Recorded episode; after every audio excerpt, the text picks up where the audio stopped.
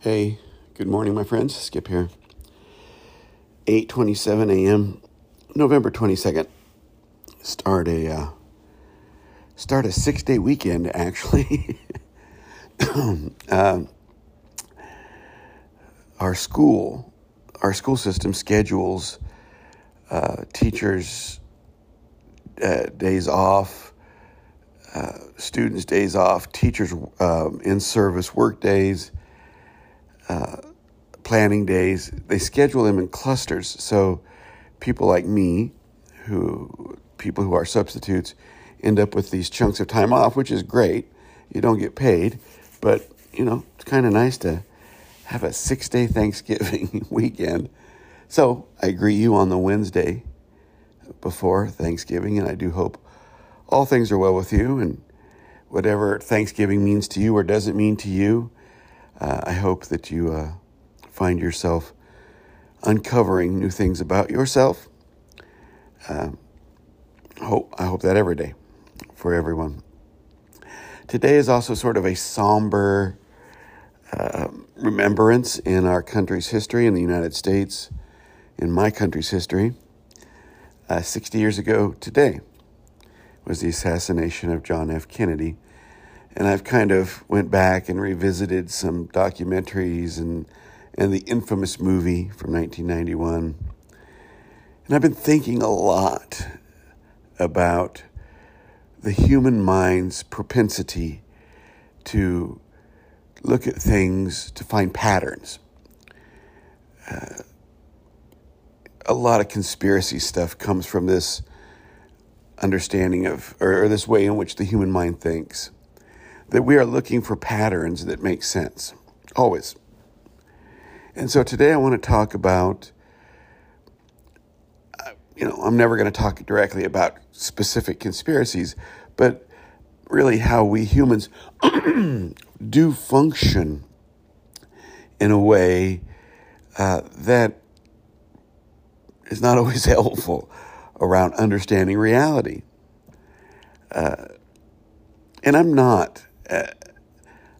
not necessarily a conspiracy-minded person, but I'm going to tell you why I think that there's a reason we think that way. And, like I've said, take what you need from this, leave the rest.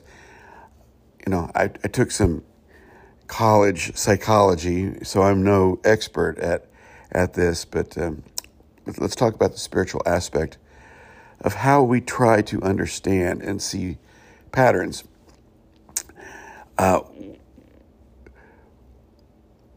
One of the primary functions of the human mind, as I see it, is for us to try to make sense of what it means to exist. What does it mean to draw this breath, to think this thought, to have this life?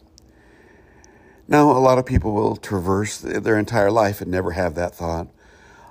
A lot of people, and my guess is probably some of you, think that a lot. What does it really mean? I mean, after all, you're listening to a podcast called Finding Meaning. What does it? What's this life about? What's it for? And so our brain, our way of perception, is always scanning reality to find these patterns in reality, these understandings, these connections that give reality some sense of legitimacy. And so we are always lurking. We are always looking for ways to see the world that connect things together. For instance, how does your religion fit into the way the world is? Let me tell you a little bit about where I philosophically had to land when I was practicing a religion. When I was practicing the religion of Christianity, I no longer do that. But this isn't anti anything, but I would get these questions as a professional religious person about, if God is all loving, then where does evil come from, right? Where did the snake in the garden come from? I mean, really important religious and philosophical questions. And where I always had to end up was that, yeah, God loves us without condition, but we have free will. And that's sort of the go-to standard answer. I always struggled with that. It never made sense to me that if God was omnipotent, omniscient, wholly in charge of things, then he's in, or she's in, or whoever, or whatever God was also in charge of free will, right? But the standard model was, well, God gives you free will to make your choices and et cetera, et cetera. Never quite bought it, but I spoke it because it connected things. It was a way for me to understand this theory of God that I might have had and the way the world works. And so we're always looking for these connection points, these points of meaning where we can hold on to our preconceived notions and make sense of life. The struggle with that is that the preconceived notions we have of life are derived from a ignorance of who we really are as humans for the most part. And so we're always looking for these patterns and trying to make these connections really sort of for no reason. It's just we're trained to perceive reality, to try to make sense of it. Now, that part is important because I think that's what motivates all of us on the spiritual journey. But this idea that we can hold on to the beliefs that we were taught or the understandings that we were taught and have them make sense in this reality, it doesn't work, and it never did work. And I really had no answer for those people other than to toe the company line, right? God loves you. God sent God's Son. God gives you free will. I mean, it's all so mapped out and honestly was never really helpful. Now, you're entitled to those beliefs if you want. Like I said, I'm not here to sway anyone's belief system. I'm just telling you from my perspective. That human tendency to find a pattern is always with us. And it's where a lot of this conspiracy stuff comes from. Except now we have unfiltered access to other people's thoughts. And so through technology, through social media, through the internet, through instant communication, through the publication of false facts as true, that ability to make these connections has really become troublesome because now people are making connections that are completely false, not based in any reality. And they're perpetuated as the truth. It is as if that idea has become the idea that you can pick your truth. And there is no objective truth to things anymore, it seems. I think is very troubling, more than troubling. I think it very well could be the demise of many things. I won't go there right now. Maybe someday I'll do a podcast on that. So I'm watching this John F. Kennedy stuff, and I'm seeing that people are looking for connections. I'm not going to comment on who or what or why or where. I'm simply saying that there's something deep within us that needs to make those connections.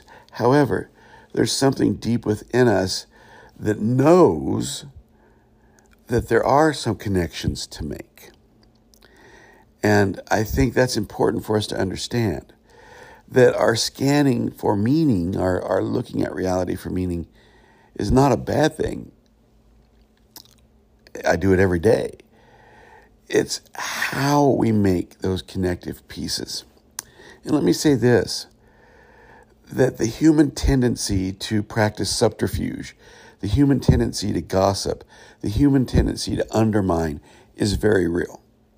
It's how a lot of the false reality is preserved.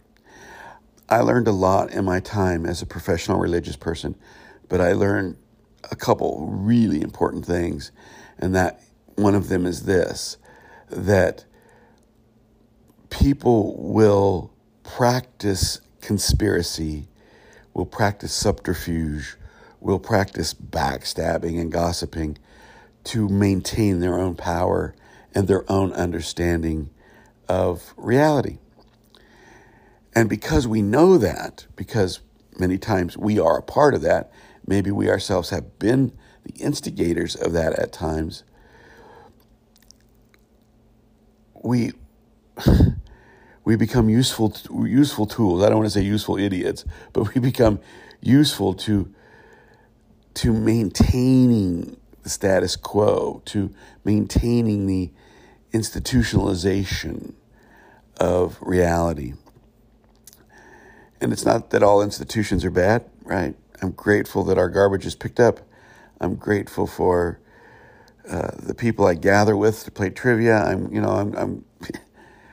think we need human connection. But it's when we begin to go beyond just the relationship building aspect of gathering and start to form committees or build buildings that we tend to get into that mode where we will do anything to preserve those things. So our ability to connect reality is important, but we have to put a new filter in, my friends. So the question really isn't anymore for me. How do I make my belief system fit into each circumstance? The question becomes for me is, am I seeing something true in what I'm looking at about what it means to be human? And of course, for me, that means to be loving and kind and generous. We are all looking for affirmations of our already established beliefs. All of us.